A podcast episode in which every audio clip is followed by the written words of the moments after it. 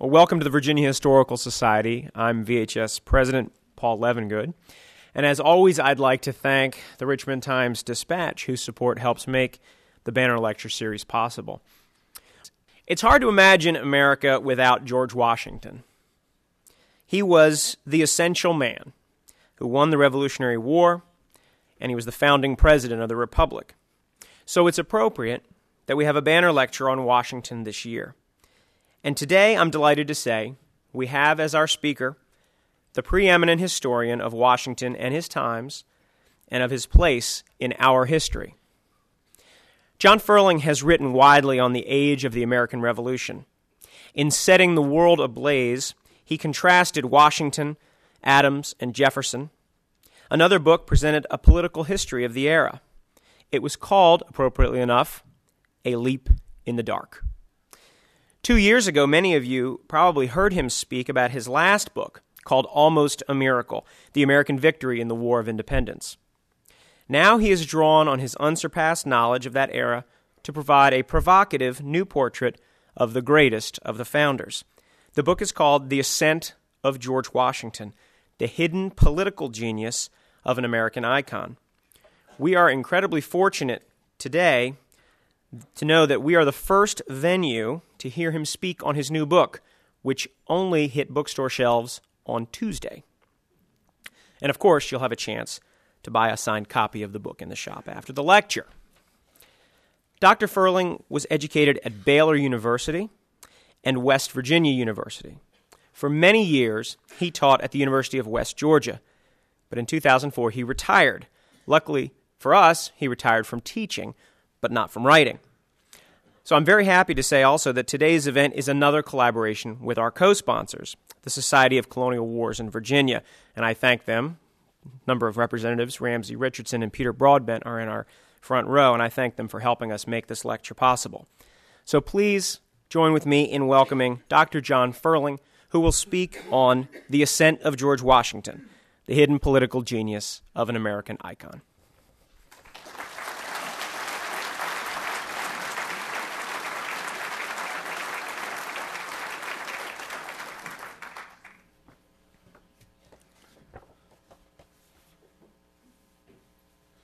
Well, thank you very much. It's uh, it's wonderful to be back in Richmond and back at the uh, Virginia Historical Society. I flew up yesterday from Atlanta and actually came over and worked uh, in the reading room yesterday afternoon. When I was here two years ago, uh, I learned of a collection of letters left by a Virginia soldier in the Revolutionary War, and I wanted to take a look at at those letters and uh, had a very good experience reading those uh, those letters yesterday. So it's a delight to to be back uh, again.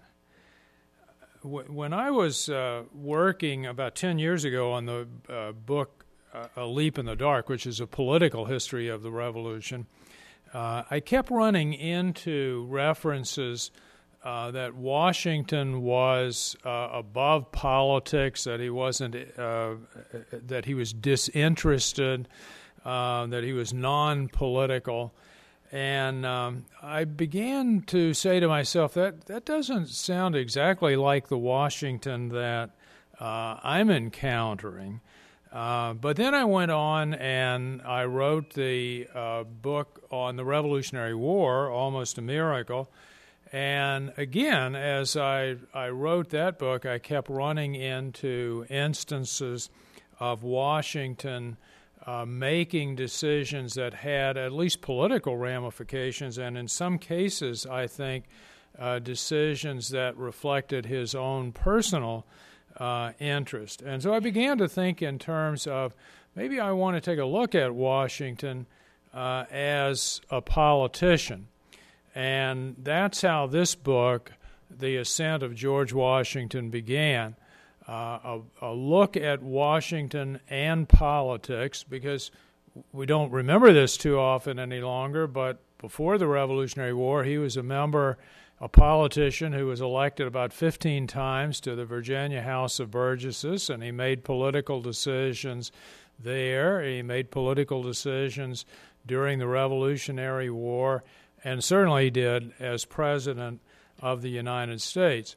And then, as the uh, as I proceeded with the research on the book, uh, I also became intrigued, as the subtitle of the book indicates, uh, with the notion of how Washington became an American icon. When and where and how did that that uh, happen?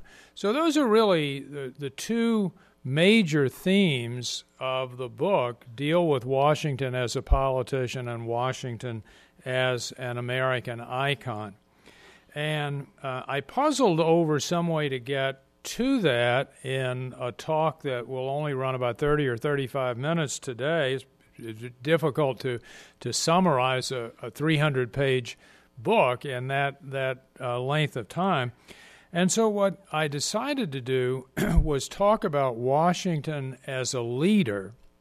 And I think I can pull those two themes together uh, in the course of that.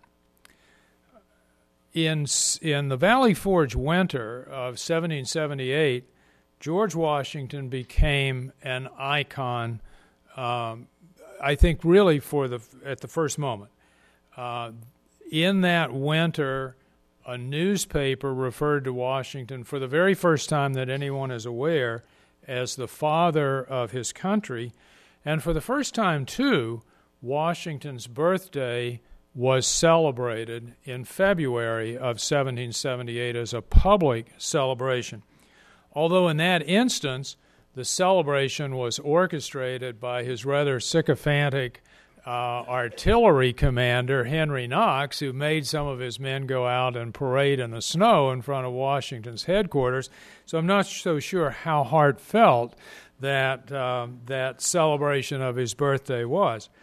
But beyond a doubt, 21 years later, when Washington passed away in December of 1799, there can be no question that the country was grief stricken over the loss of Washington and a bit anxious too, because there were many people who wondered whether the country would survive without uh, Washington. After all, he had led the country to victory in the Revolutionary War, and he had helped direct the new government through some very difficult waters uh, following its creation in the 1790s. When Washington died, there was a public, uh, there was a ceremony rather at Mount Vernon, and then there was a mock funeral in Philadelphia, which was in its last weeks as the national capital. Um, and the Congress declared February 22nd, 1800, as a day of national mourning. And we know that more than 400 cities and towns all across America held funerals, uh, mock funerals, memorial services um, on for Washington. And we know that at least 350 eulogies uh, were given at on those occasions because that many uh, eulogies have survived. And in those eulogies, I think there are several themes, but two themes really stand out. One theme is that theme that I mentioned earlier that Washington was disinterested, that he was above politics, and that Washington made decisions only in the interest of the United States, never with any other uh, axe to grind. Uh, and the second theme that stood out in those eulogies played on the notion of Washington as a leader. Washington was, said uh, one eulogist, uh, a type of man who was so august that he caused educated men in his presence to tremble and sink unnerved. And many spoke of Washington as what they called the American Moses. Like the original Moses, Washington had led the United States through the wilderness to victory and then to its new uh, government under the Constitution. there is no question, I don't think, that, that Washington was a leader. But as I began working on this book, uh, I puzzled over what makes a, a leader. And I, I discovered that there are innumerable books out on leadership. Uh, and in fact, only last Sunday in the New York Times, I noticed that the vice chairman of Walmart was interviewed, and the very first question uh, that he was asked was, What makes a leader?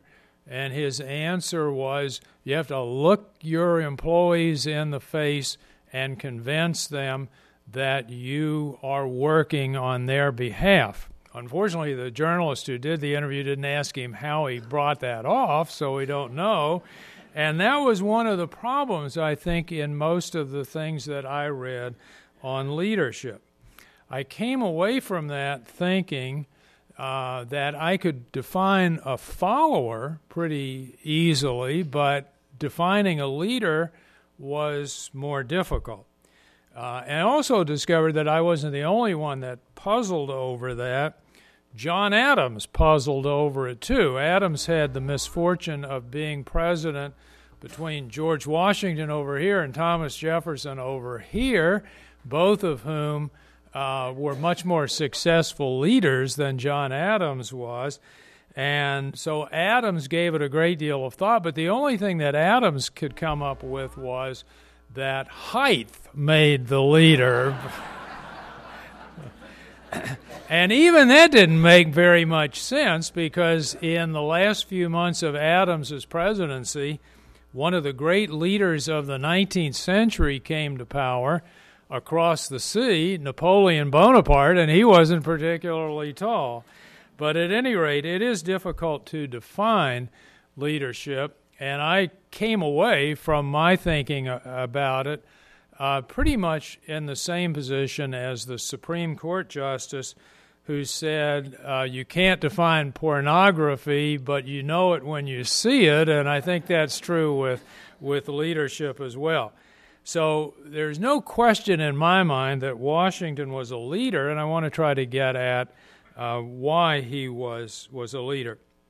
In a sense, he kind of reminds me of the Marlon Brando character in the movie On the Waterfront. If you've never seen that Oscar winning movie, go to Blockbuster or somewhere and and rent it and read it. And there's a scene in there where Brando plays uh, a washed up boxer named Terry Malloy. And he was apparently a pretty good boxer, and he might have gotten a title fight, and he might have gotten to be champion someday. But Terry Malloy's brother was in the mob and got to Terry Malloy and persuaded him to throw a fight. Uh, and once he threw the fight, his career went in the tank. And there's a great scene in that movie where Terry Malloy and his brother, played by Rod Steiger, are sitting in the back seat of a limousine, and Terry Malloy or Brando says to Rod Steiger, uh, "If I hadn't thrown that fight, I could have had a fight at an outdoor stadium. I could have been somebody," he said. Well, my Marlon Brando imitation is not very good, but I think Washington was like Terry Malloy or Brando in the sense that he wanted to be somebody. From a very early age, he wanted to be somebody. But those people who were somebody in Washington's time were leaders. And the question for George was how did he become a leader in order to become somebody. Uh, I loved a line that the, the late columnist Molly Ivins uh, used one time in describing George W. Bush. He was born on third base, she said. In other words, he was born to wealth and privilege. But to carry the, the baseball metaphor a step further, Washington was born with two strikes against him because when George was just entering adolescence, his father, Augustine, died. And when his father's life stopped, the money stopped coming in. And that meant an end to George's formal education, and it meant that unlike his older stepbrothers, he would not be sent to England to complete his schooling. Not only did George have little formal education, but he received only a modest inheritance.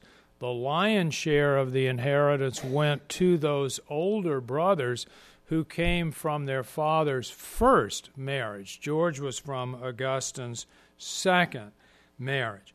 George inherited a, a pretty much a, a worn out farm called Ferry Farm just outside of Fredericksburg. He wasn't impoverished by any stretch of the imagination, but it's unlikely, given those two strikes against Washington, that we would have ever heard of Washington today. He might have become known around Fredericksburg, he might have become a justice of the peace or something uh, there but probably uh, only someone who is into genealogy or maybe um, a professional historian who would come to a place like the Virginia Historical Society and do research might notice George Washington, but probably wouldn't give him very much notice. He really would not have been somebody in the bigger sense of the word. But uh, Washington's one of Washington's older brothers, Lawrence, who was about ten years older, and who had soldiered uh, in an oddly named war called the War of Jenkins' Ear, a war between England and Spain that broke out in 1739. The Americans were asked to raise uh, a force of about 3,000 men to contribute to that war.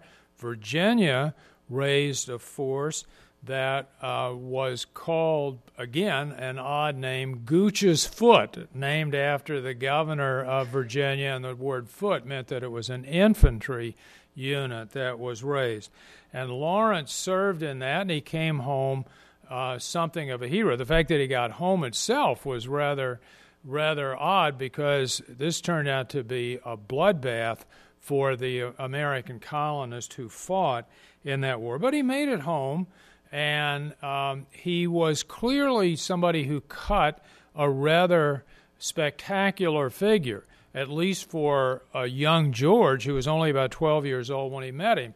Here was a guy who was wearing a military uniform, who stood out, and to whom some very wealthy, very powerful people in Virginia deferred because he had been a soldier who had fought in the Caribbean and in South America during that war.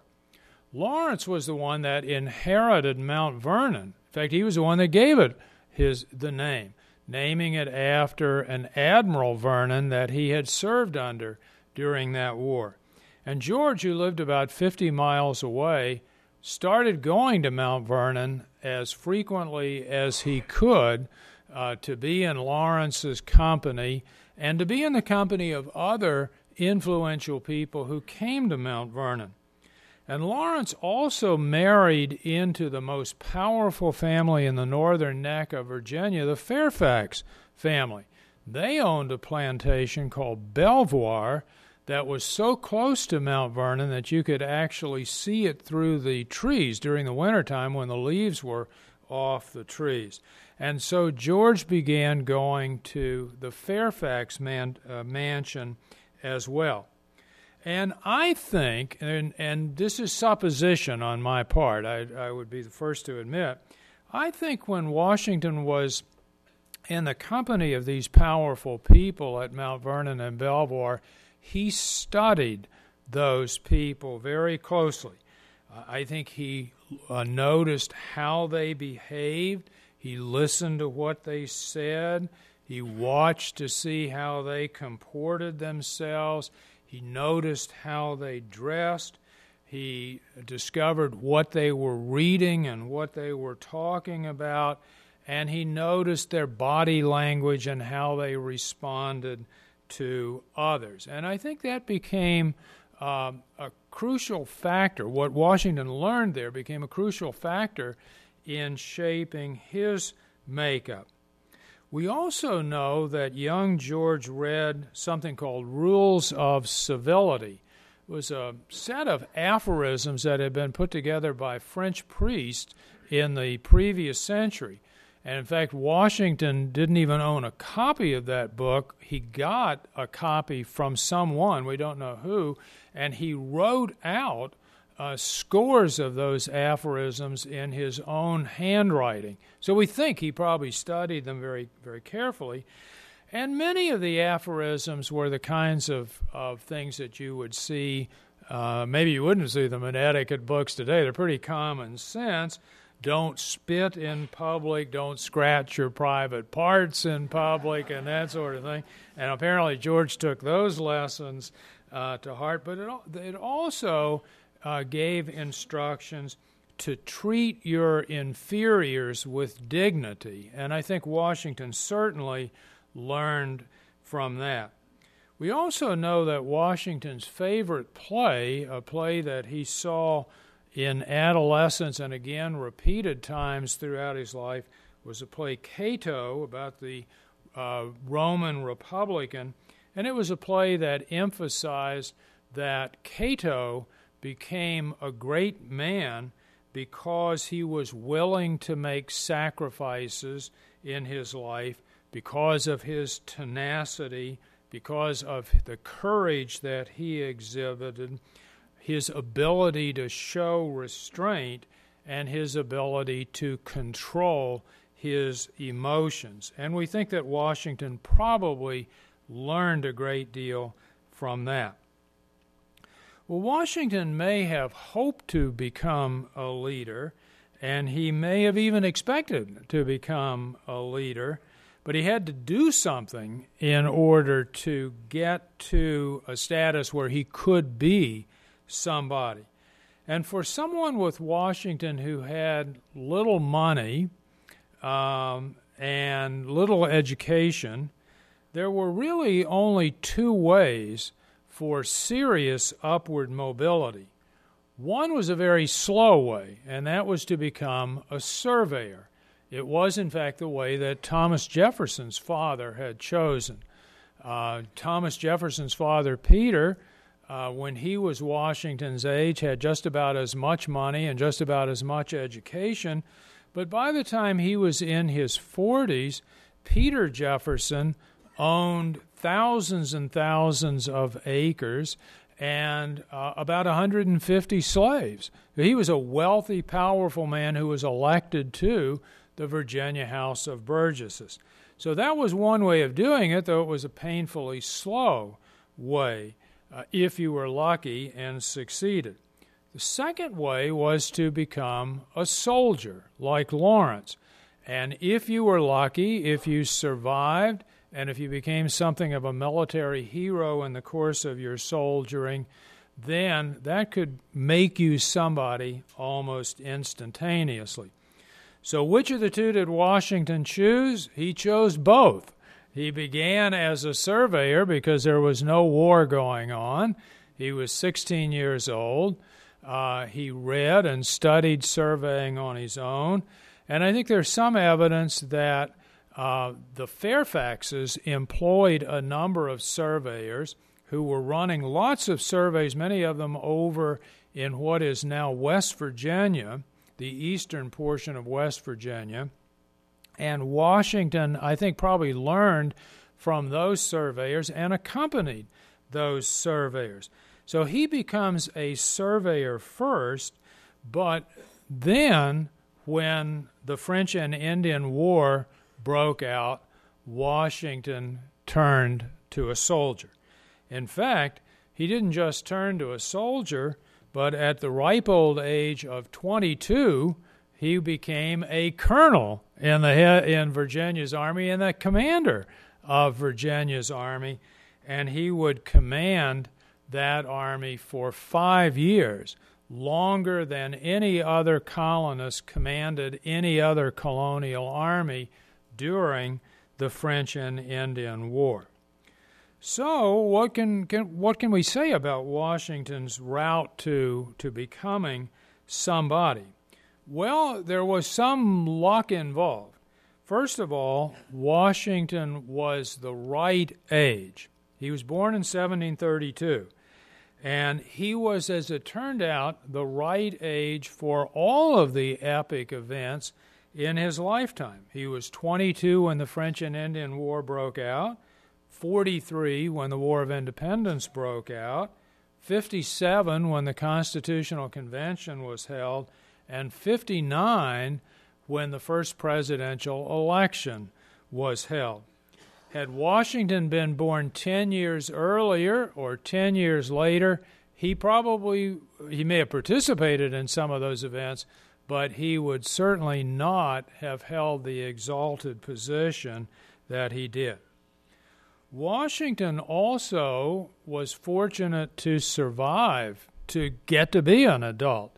And that sounds rather odd to say, but in the 18th century, nearly one fourth of all Virginians died before they reached the, their 21st birthday. The South, Virginia, probably not as bad as the low country down in the Carolinas, but it was bad, was an area where fevers were prevalent. And a great many young men and young, young boys and young girls never made it to adulthood. Washington experienced diseases, including smallpox. He was lucky enough to survive that in his late teens, and he survived uh, two rather debilitating and serious um, camp fevers during the French and Indian War. Uh, also, uh, Washington's rise may have been facilitated uh, by what John Adams said. Maybe the gift of height did have something to do with it. Washington grew to be six feet three inches tall. This was a time when the the median height for American born men was five feet seven inches tall. And for Europeans, and a great many, probably a third or more of Americans were European immigrants, the median height for European uh, born men in the 18th century was five feet four. So Washington at six feet three literally towered over those people. Today, the median height for men is 5'10. If you go into a room uh, and everybody in there is 5'10 except one guy who is 6 feet 6, whose eye are you going is, is, who are you, is your eye going to be drawn to? I may need to get a glass of, of water i think. Oh there is. Yeah i see. Okay excuse me i've been battling allergies down in atlanta this spring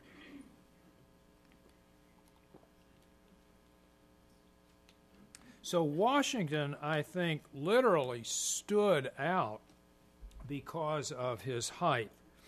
But he also had some other physical attributes that were important.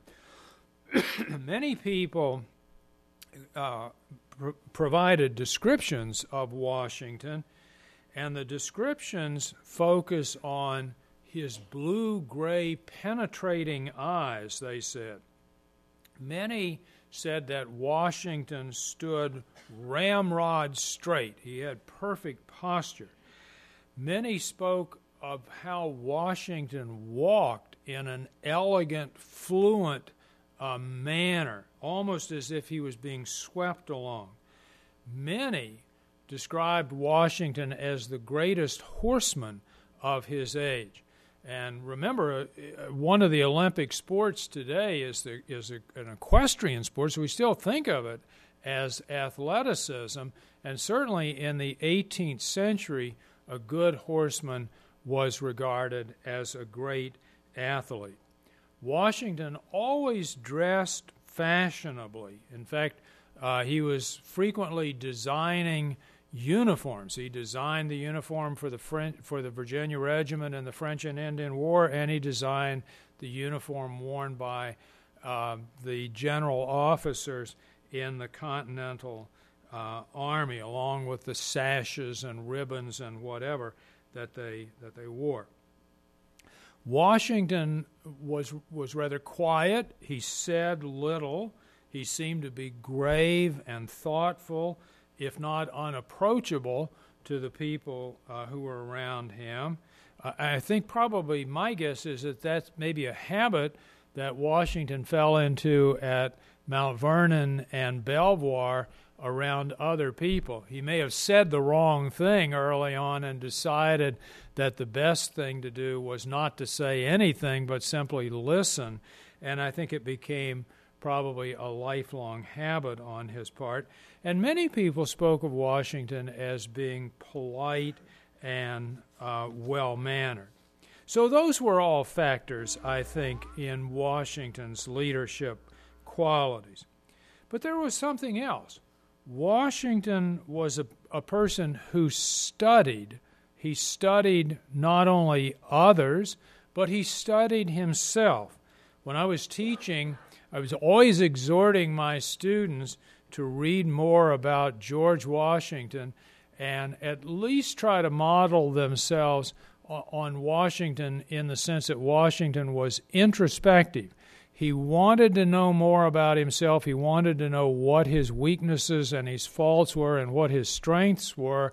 And he wanted to uh, mask those weaknesses and accentuate his strengths.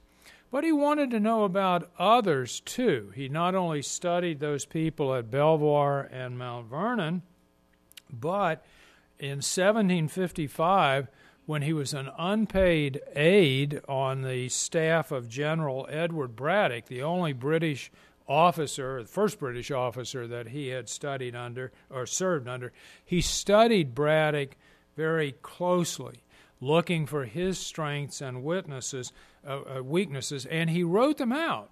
Over here, on the one hand, he said General Braddock was brave, he was generous, he was disinterested. He used that term disinterested, meaning that he made his choices based on what was best for the British Army and the men uh, with him.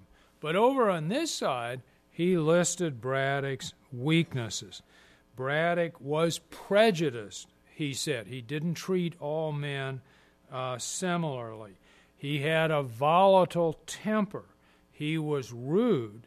And above all, at least in my mind, he said Braddock failed to disguise his weaknesses. So Washington, I think, studied uh, people, but he also read some. And in fact, when he was uh, with the, the British Army in 1755 as a Virginia soldier, I find it rather striking that a number of British officers, mostly young lieutenants and captains uh, in the regular British Army, loaned Washington their military manuals. Those were the first military manuals that Washington had ever encountered. And he read them, and I think it's not only important that he he read them and tried to learn about leadership um, through those manuals, but I find it interesting that those officers loaned them to Washington. They must have seen something in Washington, something that told them here is a guy only 22 years old, 23 now, but with a potential to be somebody. And we're going to try to help him in whatever way uh, we, we can. And in fact, Washington, I think, all along as a youngster, did have a facility for impressing older, powerful men. There's something uh, that uh, that they see in Washington that's very difficult for us to grasp. I'm going to show you some some illustrations here in about five minutes or so, and uh, most of them you'll be familiar with, and in most of them, Washington looks pretty lifeless. It's difficult to capture what makes somebody tick and what makes somebody a leader uh, on canvas.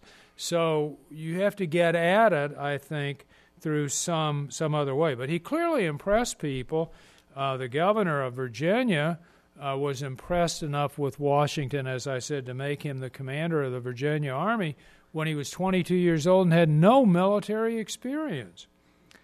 Well, Washington uh, does command the Virginia Army, and uh, when he when his service was over at the end of 1758, he had accomplished what he wanted to achieve. The forks of the Ohio had been taken. The French had been driven out of what Virginians called the Ohio country, what we would generally think of as Ohio, Indiana, and Illinois today. Washington left uh, the Virginia Regiment and uh, married and became a planter at Mount Vernon. But before he left, his officers wrote out a tribute to Washington. Many of these officers were older men who had ser- had soldiered before and had more military experience than Washington. So I think it's rather interesting to, to read what they say.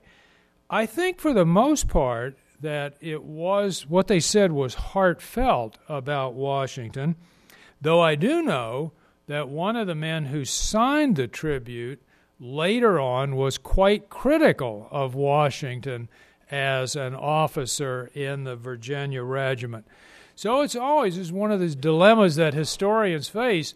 What what was the motivation? Were these guys just hitching their wagon to Washington Star and figuring that he was a comer who was going to be powerful and they wanted to plug into that or did they really mean what they said? I think most of them probably were genuine and meant what they said.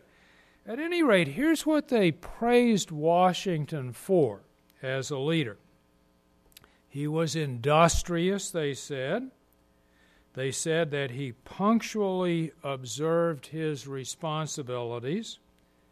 They said that he was impartial and that he rewarded them on the basis of merit, that he never buckled under the pressures of command that he did not shrink from making difficult decisions, that he was a man of honor, which I, by which they indicated that he was good for his word, that he had a passion for glory.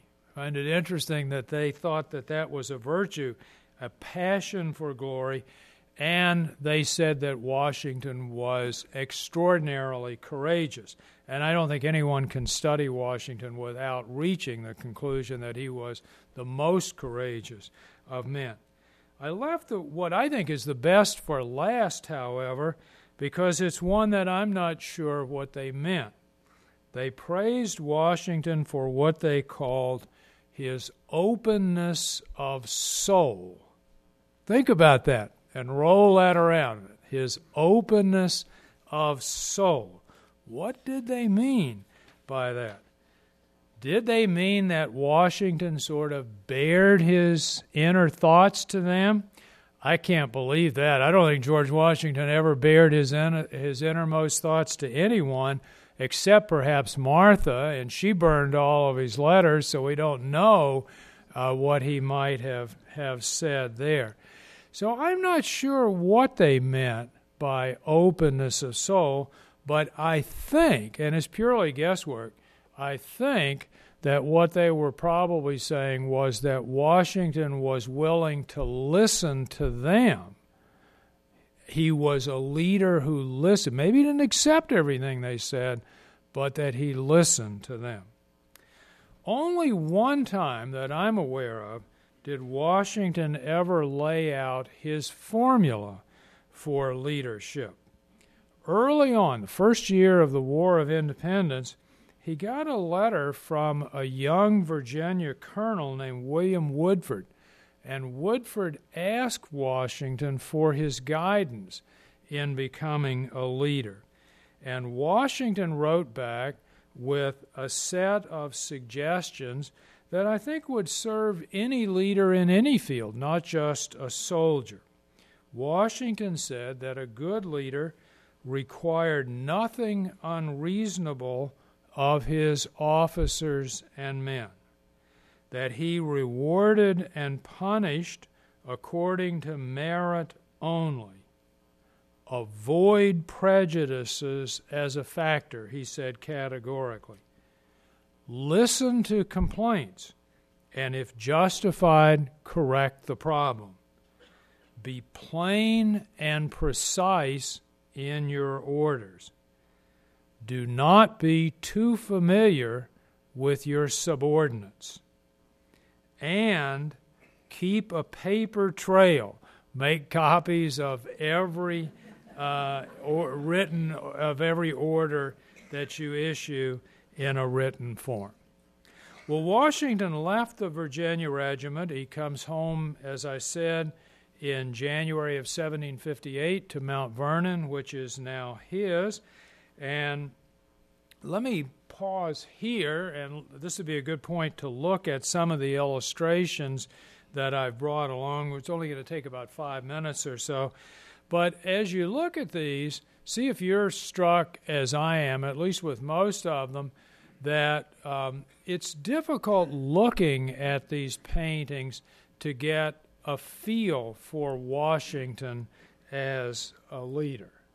This is the first uh, portrait of Washington that was made.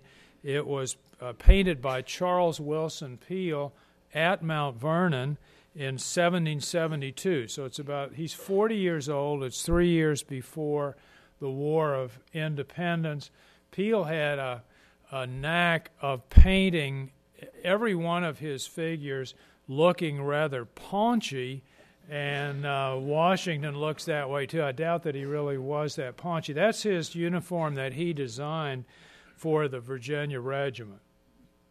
This is another Peale portrait, and it was painted after the Battle of Princeton in January of 1777. Washington has just scored his first great victory in the Revolutionary War, and he strikes kind of a jaunty pose uh, there. Maybe I'm going to be successful after all, he almost seems to be saying after the disasters of the previous six months. This is uh, a painting by John Trumbull and Washington's grandson, uh, George Washington Parke Custis, who lived with Washington quite a bit in the 1790s and eventually would uh, build the mansion uh, that we now call the, the uh, uh, Custis Lee Mansion that overlooks Arlington Cemetery, said that he thought Trumbull, of all of the artists, best captured Washington. And you notice in, in this portrait that Washington is not paunchy at all. And in fact, when Washington was 50 years old, he weighed, and it's the first time that, that we know of that he weighed, and he weighed, he was, he was a guy six feet three inches tall, and he weighed 200 pounds. So um, he he has the physique of uh, a young man who might be playing college football or or in the NFL or in the major leagues uh, today. He's a very impressive individual physically. This is a portrait of Washington resigning his commission at the end of the Revolutionary War, he goes to Annapolis, where the Peripatetic Congress happened to be meeting at that moment, and um, he didn't hold on to power. He relinquished it, and a little ceremony he gives the commission back to Congress. A few months earlier, Benjamin West, who was from Pennsylvania, originally, but had gone to England to study art and studied and remained in England the rest of his life, was painting George III, the King of England. And George III asked West, What do you think Washington will do when the war ends? And West said, I think he will retire and go back to Mount Vernon. And the King of England said, If he does that, he will be the greatest man in the world. And that's what, in fact, he was doing uh, here. This is um, what is sometimes called the porthole painting. It was painted by Rembrandt Peale, the son of Charles Willson Peale, and it was painted during Washington's uh, presidency. Um, I think the next two may be portraits by Gilbert Stuart, um, who sort of succeeded uh, Peale as the most popular painter of Washington during Washington's presidential years. Uh, Washington was 59 when he became president, so he's probably um, 62, 63, 64, somewhere in that uh, uh, age range when these portraits were made.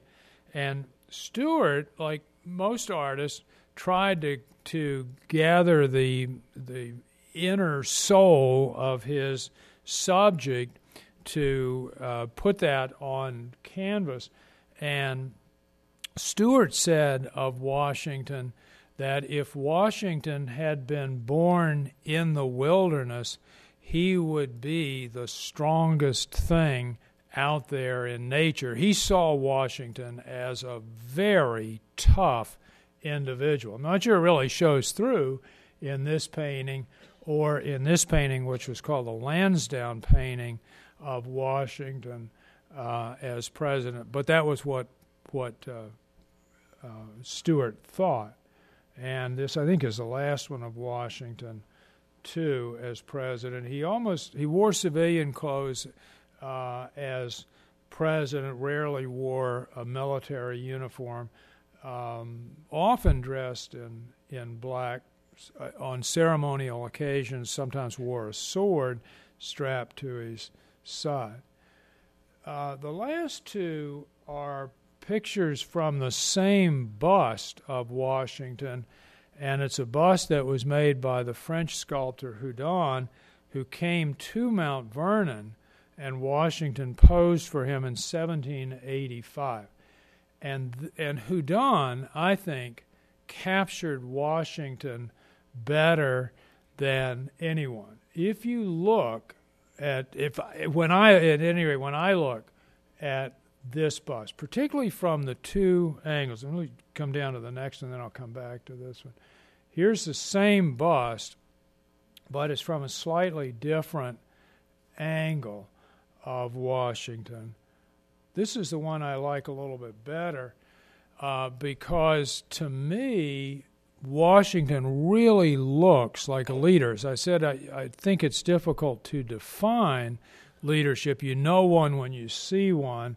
And here's a guy who's leading armies. He's just come home from the war, and he's used to leading armies and leading men, and he's persuading men to do very difficult things. And only a leader can can do that. So Washington, uh, I'm just going to leave that up there if that's that's okay, and go on with the talk, and you can look at it and think about it as as we go along.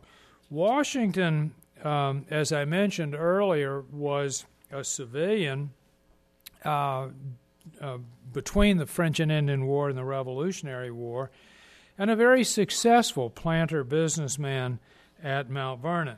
But when the war broke out, Washington wanted to serve the public again. He wanted to soldier uh, again. He attended Congress wearing his old Virginia Regiment uniform, in fact, as if to tell Congress, I'm ready and I'm available. And Congress, of course, selected Washington, who was a fellow delegate uh, at the at the first and second Continental Congress, to be the commander of the Continental Army. And it's interesting to read what some of the delegates to Congress who voted Washington into that position said of him. Washington is a man who will brook no nonsense. Washington is a complete gentleman. Washington is virtuous and modest. Washington is clever, and I think by clever, what they meant was that he was likely to be able to deal with problems and emergencies. He is a, a sober, calm, steady person. Or, as another New Englander put it, he is no harum starum swearing fellow. Uh, and as a Philadelphian, Dr. Benjamin Rush said, George Washington is so dignified that there is not a king in Europe who would not look like a valet beside him. so Washington was chosen, And immediately upon becoming chose, uh, being chosen, Washington did two other things that I think were important in his leadership qualities. First of all, he told Congress that he would serve without pay. It was Washington's way of saying a leader, like Cato, a leader must make sacrifices. And I'm going to sacrifice by serving without pay.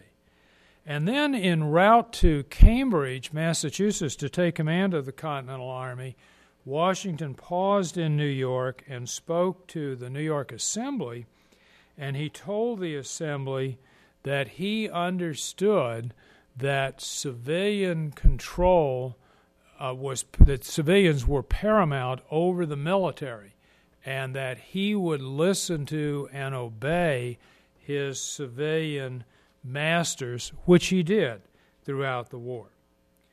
Washington, as a general, I think, demonstrated his leadership qualities by working closely with Congress.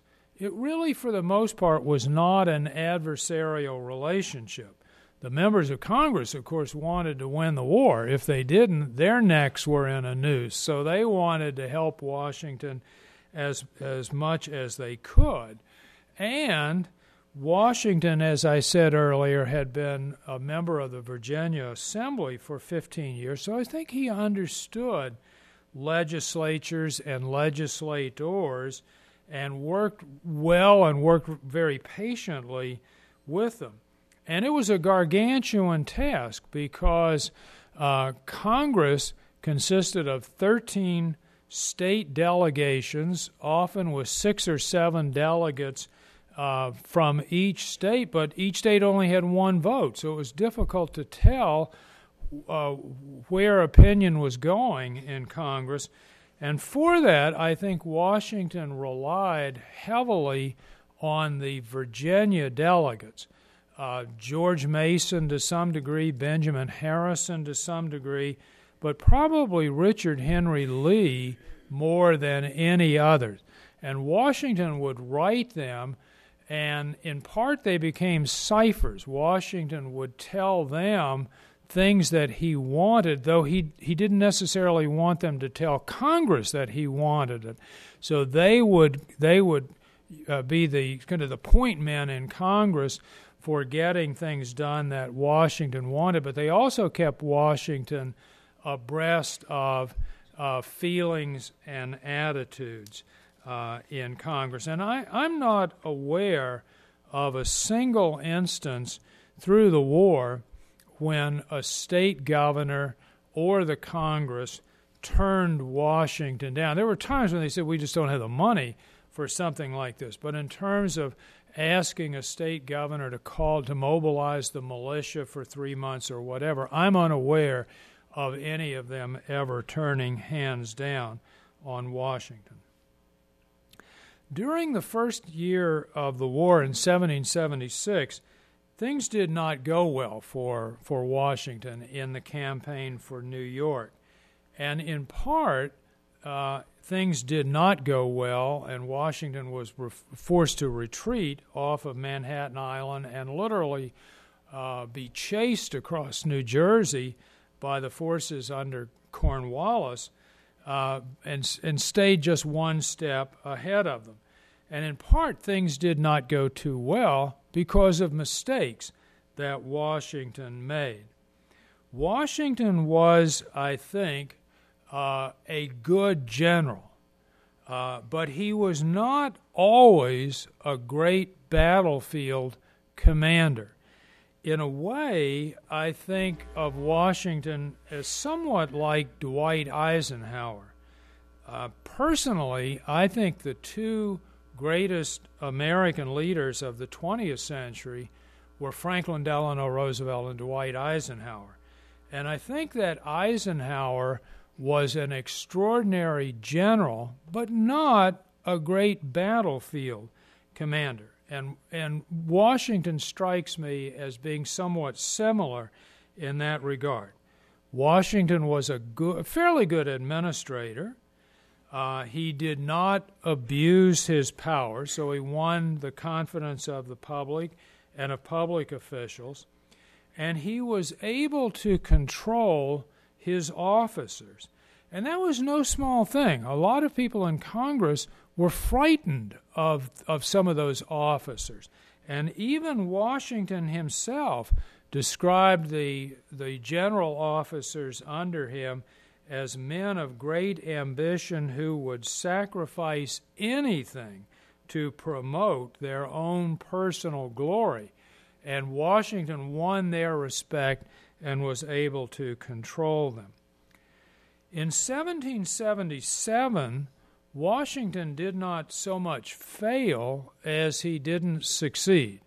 He was not successful at the Battle of Brandywine outside of Philadelphia. In fact, was rather fortunate to, to get out of that place alive, for, for his army at any rate. Uh, made some blunders during that battle, didn't reconnoiter the battle, battlefield adequately, was very, very slow in making some key decisions. And, and I think this rankled members of Congress more than Brandywine, in the weeks that followed, Washington did almost nothing to prevent the British army from taking Philadelphia. Washington told Congress, I have a plan when the British try to cross uh, the river, the Schuylkill River, to get into Philadelphia. I'm going to attack them in the rear. I can inflict heavy losses on them. But they had so outmaneuvered Washington that he was 20 miles away when they crossed uh, the Schuylkill. And many people in Congress who had to run for their lives, by the way, when the British came into Philadelphia, were upset with that. Not only had Washington not been terribly successful in 1777, but for the first time there was another American commander who had been very successful. General Horatio Gates had won a stupendous victory at Saratoga, and the British lost an army of about 8,000 men in the Saratoga campaign. So that in the aftermath of Brandywine and Saratoga, some people began to raise questions about Washington's leadership. And I'm going to read you some of the criticisms that were made by members of Congress and um, officers in the Army about Washington. This is during the 1777 78 winter, the winter of Valley Forge, the winter when Washington became an icon. Washington has permitted a spirit of carelessness and languor to pervade the Continental Army, said Benjamin Rush. Charles Thomson, who was the, pre- the Secretary of Congress throughout the war and the Articles of Confederation period, said Washington is deficient in those marks of true greatness which so preeminently characterized great soldiers in other times. A great many people criticized Washington for allowing himself to come under the pernicious influence of sycophants, particularly General Greene, they said, Nathanael Greene. Um, Thomas Mifflin, who had been Washington's first aide during the war and later the commander of the Quartermaster Corps, wrote that Washington's unjustifiable arrogance has driven from the Army many talented officers who would not worship the image and pay an undeserved tribute of praise and flattery to the great and powerful commander. Um, a signer of the Declaration of Independence, Abraham Clark from New Jersey, wrote, We want a general. Countless lives and dollars are yearly sacrificed to the insufficiency of our commander in chief. Washington has committed such blunders as would have disgraced a soldier of three months' standing. And the President of Congress, Henry Laurens from South Carolina, said in January 1778 that he had come from a meeting of about 20 congressmen and that at that meeting Washington's opinions were treated with much indecent freedom and levity. If the congressmen were hard on Washington, some soldiers were even harder. General Charles Lee said that Washington was afflicted with what he called fatal indecision, which would lose the war for America. Colonel Timothy Pickering said that Washington was weak, ignorant, and vain. Virginia's Adam Stephen said that Washington was a weak man. General Char- uh, John Sullivan from New Hampshire, who was later a congressman, said that Washington's army was not an army but a mob. Joseph Reed, who had been Washington's first secretary during the war and probably was his closest confidant in the first year of the war, said that he thought Washington was only fit to command a regiment. That was better than Charles Lee, who said that Washington was only fit to command a sergeant's guard. Thomas Mifflin said that Washington was totally unfit for his situation, but that he might perform ably as a head clerk in a mercantile company.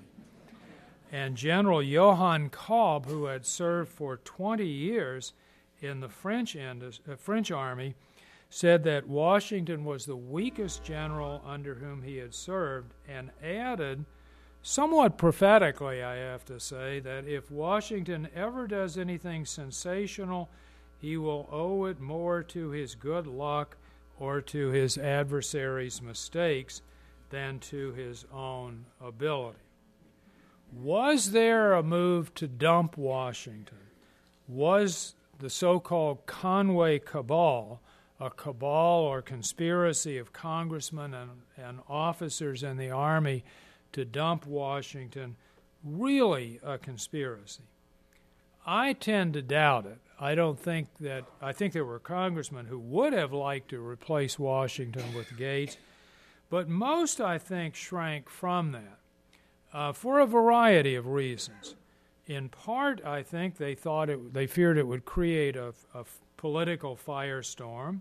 They feared that it could destroy morale. After Saratoga, they thought France was on the verge of coming into the, the war, and to dump Washington at that point might frighten the French away from coming into the war. But there were many positive reasons for not taking the step to dump Washington above all, I think those traits that I mentioned earlier that Washington was a good administrator, that he had not misused his powers, uh, that um, forget what the other one was that uh, oh that he controlled his officers. Those three I think were were were crucial in their thinking, uh, but also in addition to to that, uh, I, I, think they they saw that Washington, unlike Gates, had always had to contend with the cream of the British Army. He always fought a tougher adversary than Gates had been forced to, to deal with. But out of all of this comes something I think that's crucial, and it's where I've been going in all of this.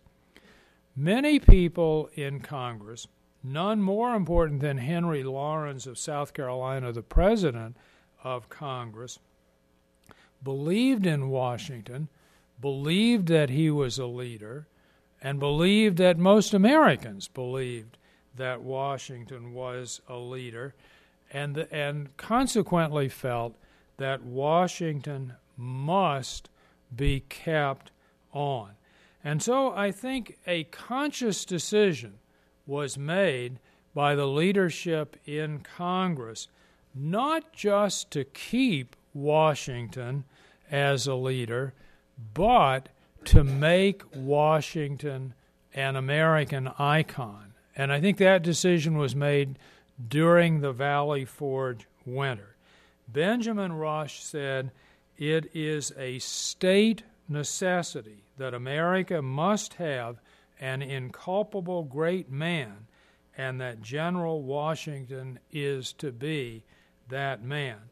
And John Adams wrote Congress agreed to blow the trumpet of con- in concert to cover and dissemble all faults and errors, to represent every defeat as a victory and every retreat as an advancement, to make Washington popular and fashionable with all parties and all places and with all persons, as a center of the Union, as the central stone in the geometric arch. That decision was made in the Valley Forge winter. Under pressure to choose between the victor of Saratoga and George Washington, who had been less successful and, in fact, had often failed on the battlefield, Congress spurned Gates and retained Washington. And as one whose life in part has been shaped by the fruits of the American Revolution, I rejoice in the decision that Congress made. And to return to our baseball metaphor, I think Congress hit a home run in keeping Washington as the commander in chief of the Continental Army. Thank you very much.